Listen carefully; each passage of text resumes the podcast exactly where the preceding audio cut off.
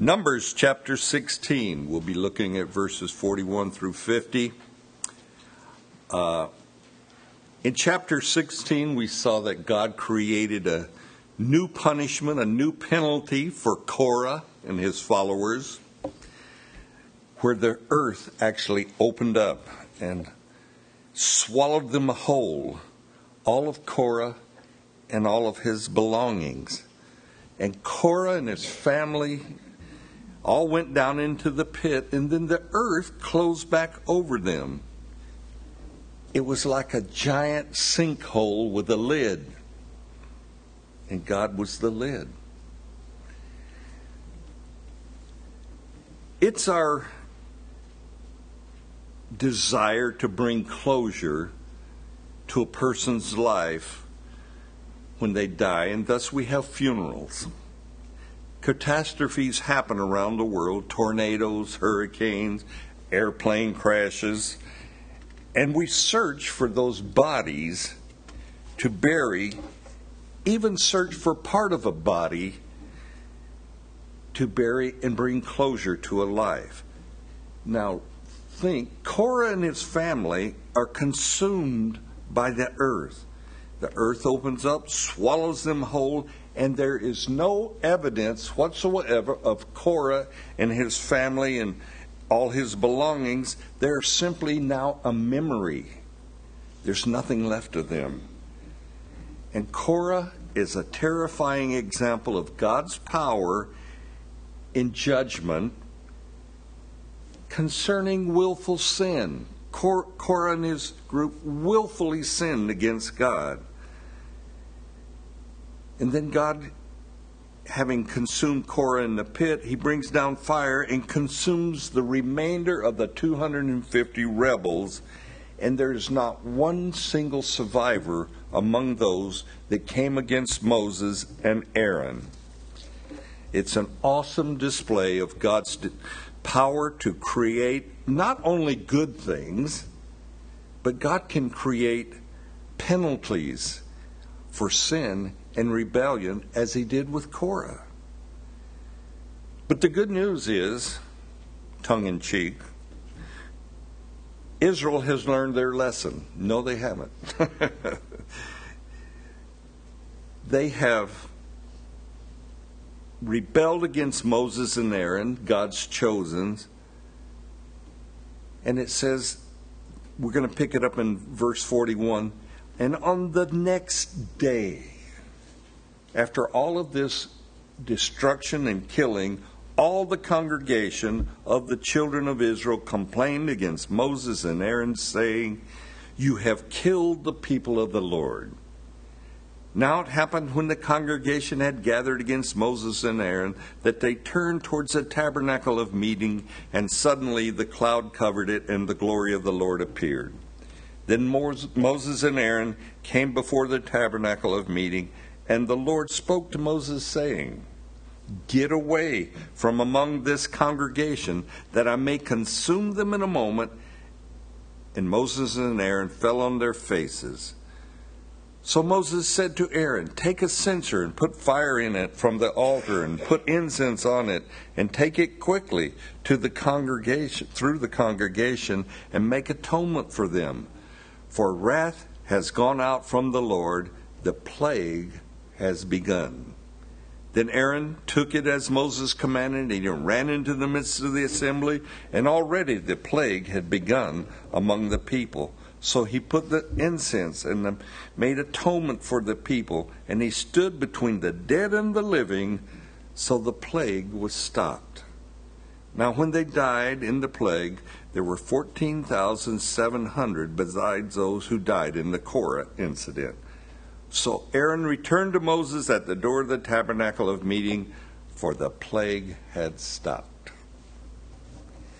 The very next day, not a year, not a couple months, the very next day, all the congregation of the people murmured against Moses and Aaron.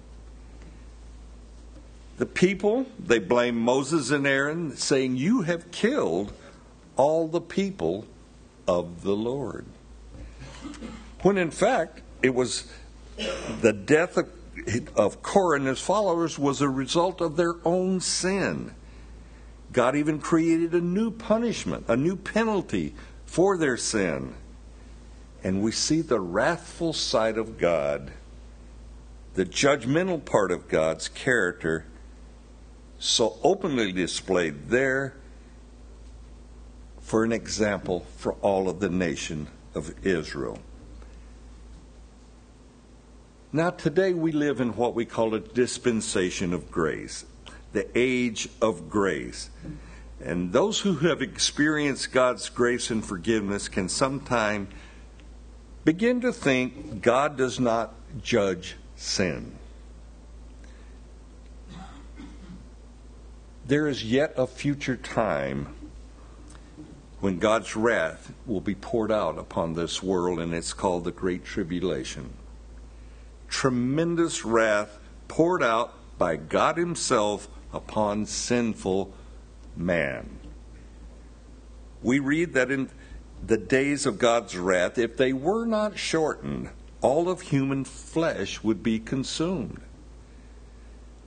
But the congregation of Israel in the wilderness, they're quick to murmur, quick to complain against Moses and Aaron.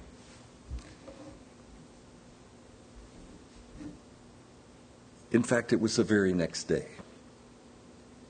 They're complaining and well over 250 leaders along with Korah have just been destroyed. These were tribal leaders. There was leaders from every tribe there, so every group of people in the congregation has seen their leader destroyed. Yet the people have the audacity to murmur and complain. You would think there would be a little fear there you know, they have just witnessed a tremendous destruction among their own people. And God hears their complaints. Never think that God doesn't hear not only your prayers, but your complaints. And suddenly, the cloud of God's glory appears before the tabernacle. Complaining Israel now faces God, who is angry with them the great patience of God is short right now. The people complain, instant judgment. God tells Moses and Aaron, Get away from this people, get away from this congregation. I want to consume them. That's something to fear. And Moses and Aaron, they show their greatness by they fall on their faces before God in prayer. They didn't say, God, you've got every right to destroy them. No, they're pleading and interceding for the people. But God's wrath has already begun among the people. Aaron, with his censer, runs into the midst of the congregation to atone for the people.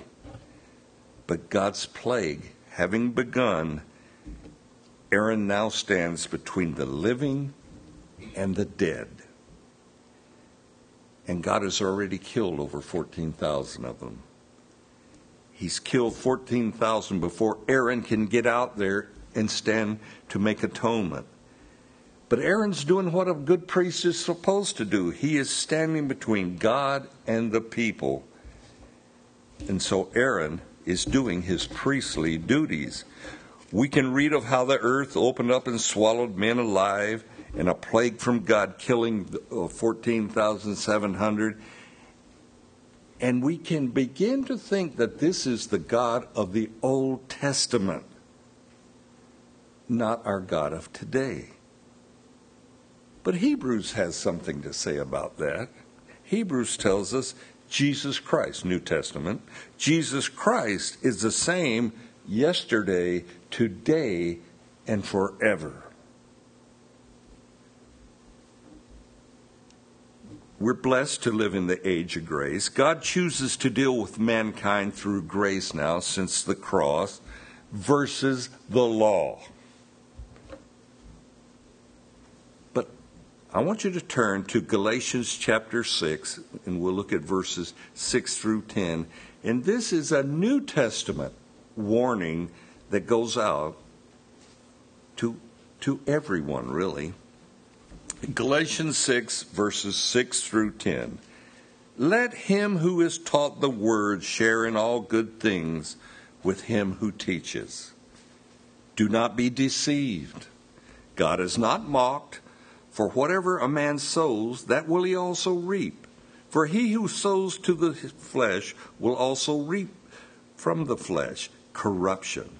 But he who sows to the Spirit will of the Spirit reap everlasting life. And let us not weary while doing good, for in due season we shall reap if we do not lose heart. Therefore, as we have opportunity, let us do good to all, especially to those who are the household of faith. Verse 6 is one of my favorite verses. You would think it would be. You who are taught the word are to share in all good things with your pastor. That's what it says, almost. and there is nothing better, in my opinion, to come in here and eat of our morning break cookies and cakes, or even come to our potlucks. Ladies, there's a message here. Whenever you're baking perhaps an apple pie, make two one for yourself in your family, and one for your pastor. That's only right. Well, that's my interpretation of verse 6 anyway. But seriously, let me draw your attention to do not be deceived. To be deceived is to be led astray.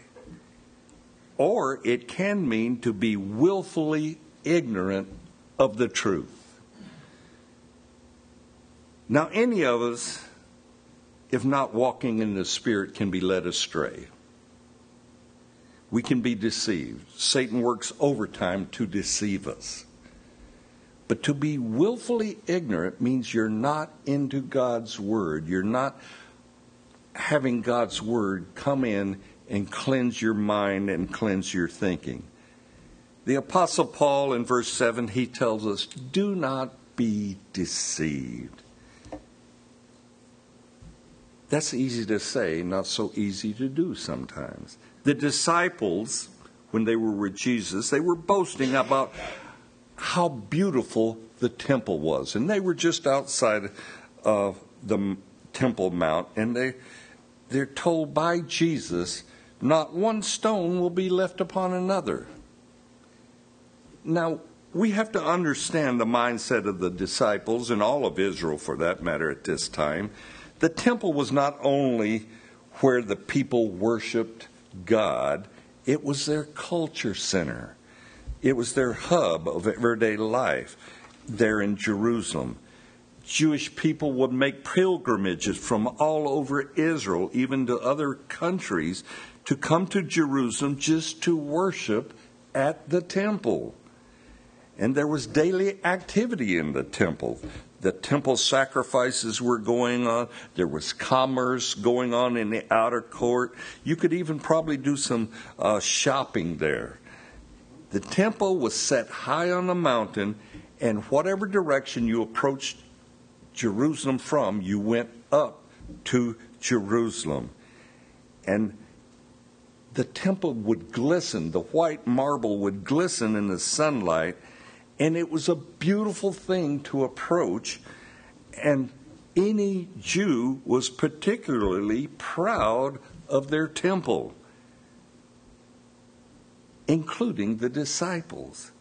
And now Jesus is telling his disciples, do not be deceived. This temple will fall. There will not be one stone left upon another for you to look upon. So the disciples, they have a question. When and how are you going to have all this happen, Lord? And Jesus then gives them his end time sermon. And he begins with this end time sermon Do not be deceived. Take heed that you're not deceived concerning the end of the age. And the, uh, sometimes read Matthew 24 and Luke 21. It's a good study, the end time study. But here in Galatians chapter 6, verse 7, God does not want us, his people, to, to be deceived about his character. God wants us to know what he's like in every circumstance. And then we read, God is not mocked. God is not mocked. Then another declarative statement For whatsoever a man sows, that will he also reap. And we have what we call little axioms, little pithy sayings about this verse. And we say things like, What goes around comes around. Or we live by the sword or die by the sword. We even say things, well, he only got what he deserved. And God is telling us, sow to the flesh, live after pleasure, only consider the here and now, don't give any thought to the eternal things, and then you will have corruption that awaits you. That, my friend, is being deceived. Excuse me. Ah, gotta have a drink here. Verse 8, we're told, live after the Spirit of God. That person will, of the Spirit of God, reap or enjoy everlasting life. And that's what God wants for us. He wants us to have everlasting life, joyful everlasting life with Him. But now I want you to shift your thoughts back to number 16. God has judged Korah and his followers. The very next day, all the congregation murmured against Moses and Aaron, and they're blaming them for God's judgment on the sin of Korah. Moses, the day before, the very day before, declared to the people, You are gathered against God. You are coming against God. And now the people are blaming Moses when in fact these people mock God. They mock God for his deliverance and his provision for bringing them out of Egypt. Mock is not a word that we use a lot nowadays, but to mock is to ridicule.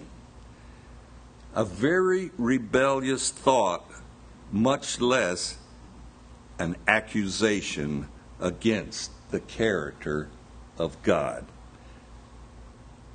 We don't have to defend God and his character. He is very capable of defending himself.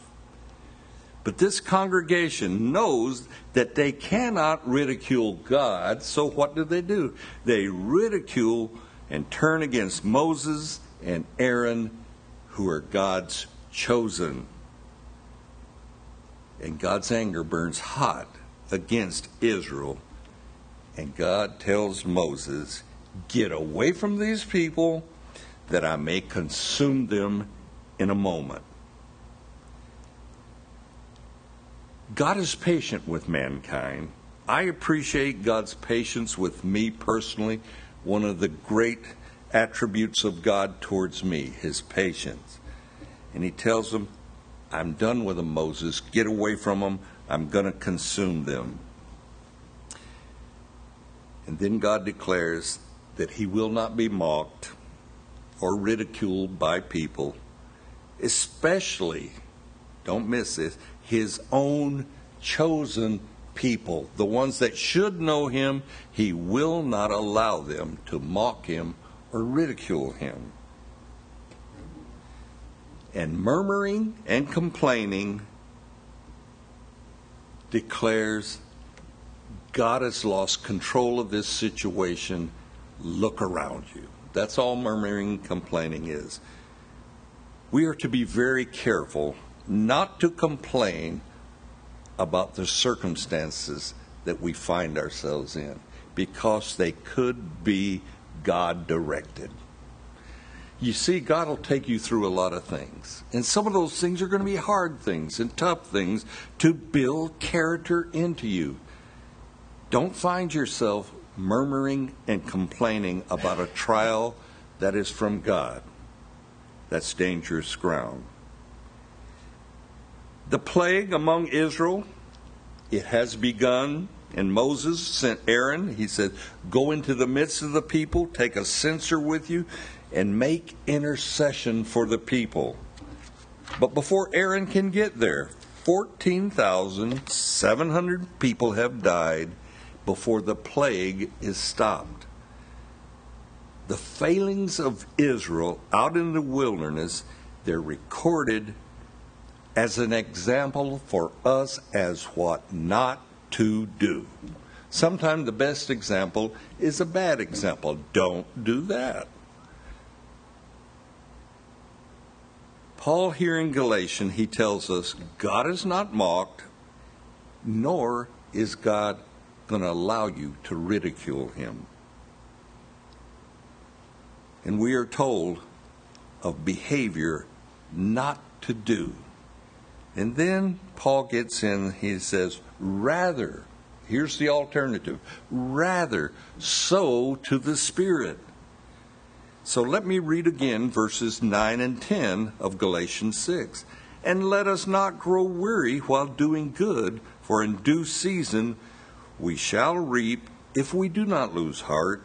Therefore, as we have opportunity, let us do good to all especially to those who are, the household of faith. There's an alternative. We can do good. Do not grow weary of doing good. And we can. We can start to look for the thank yous, and we can grow weary. Nobody appreciates anything I do, no matter how hard I work and we can begin to murmur and complain. But when we're given an opportunity to do good, Paul tells us, do good. And we do good. Most of us do good to those we love, like our families. And we're supposed to love and support our families and do good for them. But the emphasis of this verse is placed upon doing good to those of the household of faith. Loving and taking care of our families. The world, we see the world doing that. And we're to do that. We're to take care of our families. But if we're going to be obedient to Scripture, we're to look around those that are around us, and see that God has called us to take care of the body of Christ. That is a command. We are to love one another. Romans 12:10 Be kindly affectionate to one another with brotherly love in honor, giving preference to one another. we should be filled with compassion for the body of Christ. Because when you're filled with compassion, it will bring forth behavior that is good. When we look upon the household of faith and we see a need, it should be automatic in our hearts to fill that need if at all possible. When we have compassion for one another, the natural response is to meet that need. 1 John 3 17 and 18. But whoever has the world's good and sees his brother in need and shuts up his heart from him, how does the love of God abide in him? My little children, let us not love in word or in tongue, but in deed and in truth. John, the beloved apostle, writes, We do not have the love of God in us if we are not sharing with the body of Christ. It's that simple. The evidence of us being in the body of Christ is that we share and take care of one another. It's pretty simple. All of my charitable giving is centered and directed towards Christians. Whether it's a ministry, a missionary group, or individuals, I want to be taking care of the body of Christ with what little funds that are going through my hands. As the church, as part of the body of Christ, we have the opportunity to bless the body of Christ. And as the body of Christ, we want to, to continue to do good for fellow believers. That is what we're called to. It's a higher call than that that goes out to the world. The world does take care of their own. We see it all the time. But we're called to take care of one another. Amen. Amen. Let me get you to stand. We'll call, close in prayer.